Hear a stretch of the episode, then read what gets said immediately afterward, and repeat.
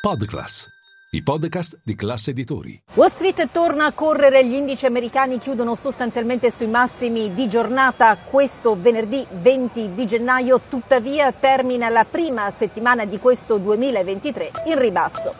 Linea mercati. In anteprima, con la redazione di Class CNBC, le notizie che muovono le borse internazionali.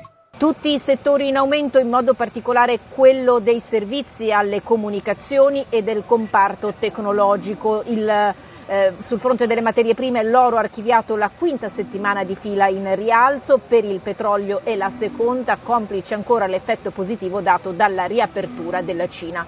Quanto alla Federal Reserve continua il braccio di ferro con i mercati, qui eh, l'ultimo a parlare prima del periodo di blackout che precede la riunione della Banca Centrale Americana in calendario il 31 gennaio e l'1 febbraio è stato il governatore Christopher Waller che ha mandato a dire agli investitori vi sbagliate sulla rotta dei tassi, continuerà a salire, io ho bisogno di sei mesi di dati che confermino il trend ribassista dell'inflazione, un dato quest'ultimo che non può sgonfiarsi tanto semplicemente quanto il mercato crede. Tuttavia lui ha aperto alla possibilità che la prossima stretta sia solo di 25 punti base, ma di certo il taglio del costo del denaro da lui è escluso. Eh, dal fronte aziendale per Netflix un rialzo di circa l'8% all'indomani dei conti che dimostrano come il gruppo continui a reclutare nuovi abbonati, sono stati quasi 7,7 milioni, più dei 4,5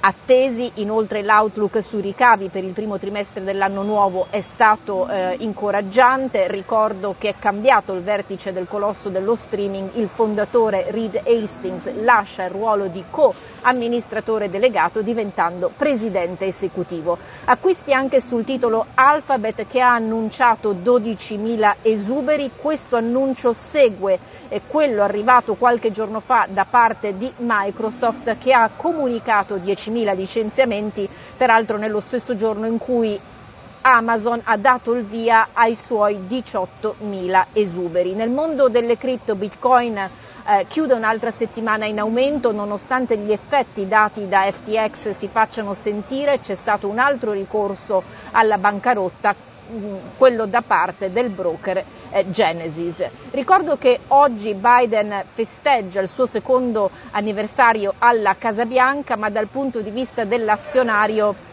non può vantarsi eh, di molto perché da quando appunto ha messo piede al civico 1600 di Pennsylvania Avenue a Washington l'S&P 500 è salito dell'1,2%. Si tratta della performance più scarsa dai tempi di George W. Bush, un repubblicano, e si tratta della performance più scarsa tra i presidenti democratici dai tempi di Jimmy Carter.